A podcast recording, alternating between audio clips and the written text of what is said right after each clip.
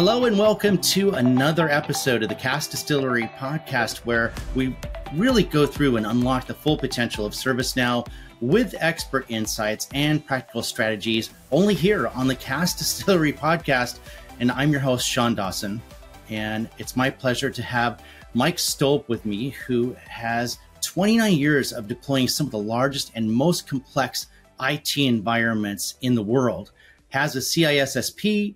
He's a creative thinker, and I've worked with him personally uh, with 20 years of system design experience and is currently the security practice area director here at Cask. And what we're going to be talking about today is the importance of a strong CMDB to the security of your organization. So thanks, Mike, so much for taking time out of your busy schedule to talk to us here today. Thank you so Absolutely. much. Absolutely. It's great to be here. Oh, good. It's going to be a great conversation. And I've got something that I always like to start out for our listeners, watchers, however they're consuming the podcast is kind of talk about the basics. And one of the things that I remember being on a call with you and we were talking about CMDB and the way you went through it, it was just eloquent. And I wanted to get your view of that and talk to our listeners, watchers about a high level overview of CMDB and what that is so people can kind of sit around it and understand it. Absolutely. So, from a security lens, right? So everybody knows, you know, who's familiar with the CMDB, that's, you know, uh, basically your central repository for all of the IT assets and capabilities in your organization. Well, when you take a look at it from a security lens, what it really is, is it provides you kind of the core source of information that you can use to figure out from you know many aspects in terms of how to protect your organization, where your potential risks are, where your potential threats lie, managing those risks, managing those threats, and we can drive we'll drive down a little bit deeper in each one of those. But think about this. Think about if you owned a home and you were asked you wanted to secure that home from you know anybody trying to break in and you know keep your family protected and so on but you didn't know how many doors you had you weren't quite sure how many windows you had maybe you're not even sure how many floors you have what part of the street you live on. Yeah. And so if you don't have that information it's impossible to protect what you don't know about.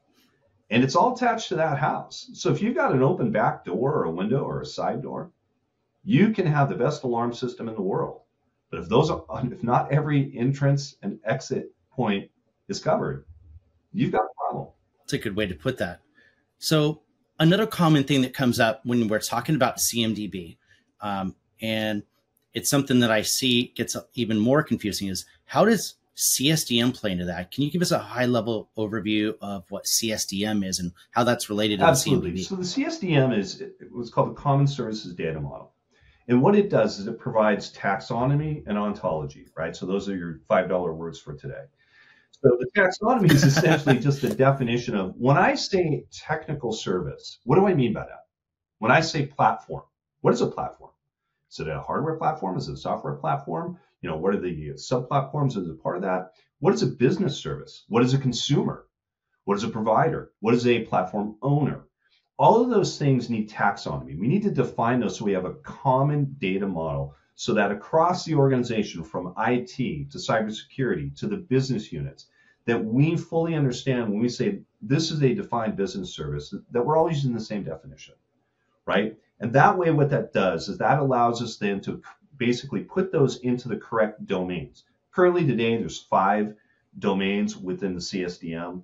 And those domains allow us to categorize and then manage the information that sits within the CMDB. So if you think about it, mm-hmm. it's a data dictionary, it's a framework, and it's really critical and it's crucial to how we categorize and identify information. So it's in, it's basically information about information or data about data. Great. And and you actually kind of started leading into this in conversations that we've had in the past you've made a good correlation between the difference of data and information. So the CMDB is basically data, but you know, what would you say the difference is between data and the information? Right. So that's that's a great point. So data is think about it like this is from a, you know, if you take a look at any metropolitan area, right? It's just a list of addresses when you get right down to it, right? So how do you map that out? Okay, it, it is it is zip code, street number, you know, apartment or building number. That's just a list of information. You can put it in a spreadsheet. And so you can tell a lot of things from that. How many houses do we have? How many people do we have in those houses? Things of that nature. But it doesn't tell you anything. It doesn't give you information about, okay, what are the kinds of people that live there? What are the different kinds of communities? Are the houses big or small? Are they single family units? Or are they multiple family units? And if you take a look at that and you apply that same concept to a IT landscape, essentially, you can have a list of IP addresses. You can have a list of okay, we've got you know 9,000 servers, we've got 2,200 you know endpoints, you know laptops, desktops, so on. That's just a list of data. What the CSD or the CMDB does is it contains that information, and that's a lot of data, but it doesn't tell you anything about okay, well, mm-hmm. how many patches do I need to have? What uh, you know, what's been out of service? You know, where am I at in their life cycles? Uh, where are my vulnerabilities are? Where are my threats are? With a good CMDB, which is data, you can then use that in a different tool sets, you know, within the ServiceNow platform to begin to extrapolate and say, what information do I need to know? Well, how many systems do I have that make a critical business system? How many servers, right? You know, is, are they mid-tier servers? Are they you know, database servers? Are they on-prem? They're off-prem. All of these things, again, with the right data, you can pull that and turn it into information. And then what you're able to do is you can act on that information. Acting on data is actually very difficult. We have to turn that into something we can actually use. So a list of addresses in your mm-hmm. city mm-hmm. doesn't give you a whole lot other than a list of addresses. A list of assets in a CMDB, well, that just tells that you have a lot of stuff in your CMDB. But what it doesn't do is it does not give you the information. Now you couple a good CMDB with a good platform that can consume that CMDB information, well, guess what? That CMDB data gives you that information. And then you can start making decisions. What are my critical risks, vulnerabilities? How do I manage them, and so on? That's great. Because one of my hopes for this was, uh, you know, leaders look at this and sometimes, you know, looking at going in and updating or even building out your CMDB can be costly. Um, and they don't get why you need it and they don't understand that big picture. You're going to get so much value out of it when it's there and moving down the line throughout the roadmap of future things. It gives you so much, so much flexibility down the line. I love that. Thank you. Um, so how can an organization be sure that they have the data into the CMDB in the first place? Well, one of the things you can do is you can use different sources of authority of information. So think about an IT landscape.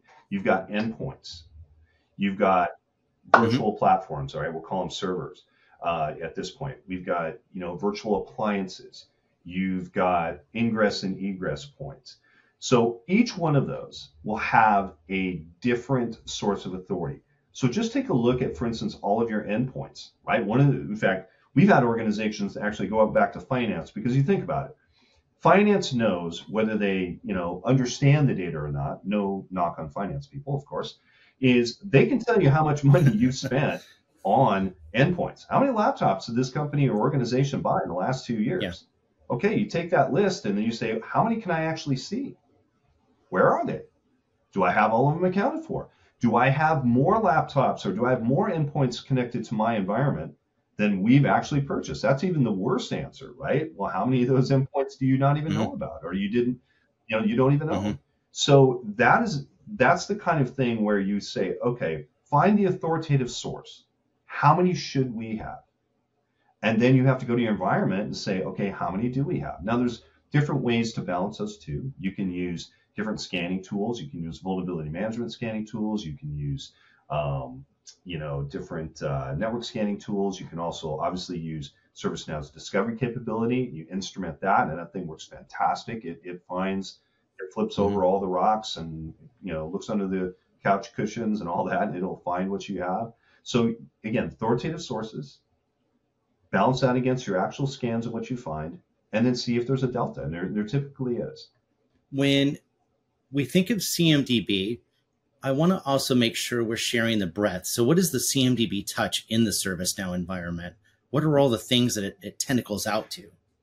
Essentially the CMDB really is the engine of the ServiceNow platform, right? So the CMDB contains all of that data about an IT environment, and it's not just hardware and software. It's a definition of business services, right? It's you know, basically it's made up of what's called configuration items. These configuration configuration items can be physical, they can be logical and conceptual. In addition to that, the CMDB also contains information about other aspects of your environment, such as your um, organizational structure, right? Which is, you know, can come under an entity kind of a structure, which is part of the CMDB. In addition to that, it has mm-hmm. business services, it has financial information. So all of that, if you think about what the, a, a very rich, robust, amateur CMDB holds, it's more than a list of stuff you own or have. It is really a broken down, when I say broken down, it, it's a really highly logical, highly disciplined set of data about your organization that through multiple lenses, including security, you can manage your organization through that set of data in the CMDB. We've talked about what CMDB is, how CSDM is related to it.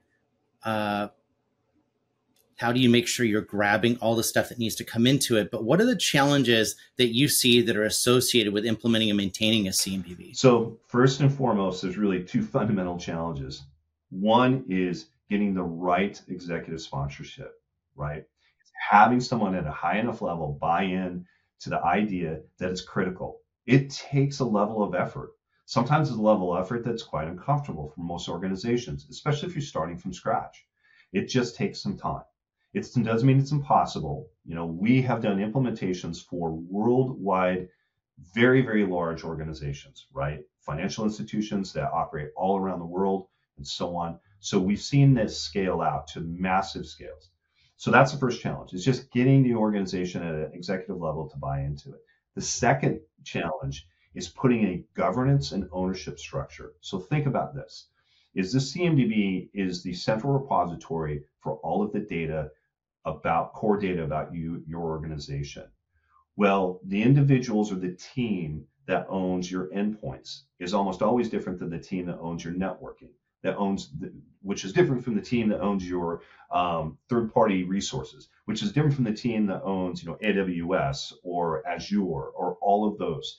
And you need to assign ownership of that information in the CMDB. No one, no single individual or even team of individuals can be the authoritative source owner or data owner for all these different kinds of data. It has to be a, what we call a federated data ownership model.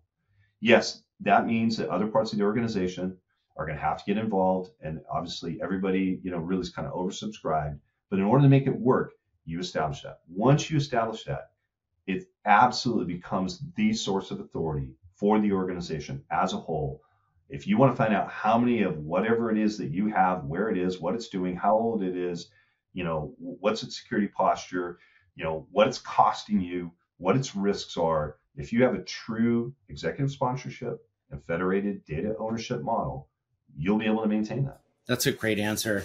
So the the final question that I'd like to pose to you, and it, it's kind of open ended in the sense of is there anything that you'd like to share with the audience regarding CMDB and the security of the organization? Is there anything that you'd like to share for those that are considering CSDM, CMDB, and security? Anything else that you'd like to share with the listeners? Yeah, absolutely.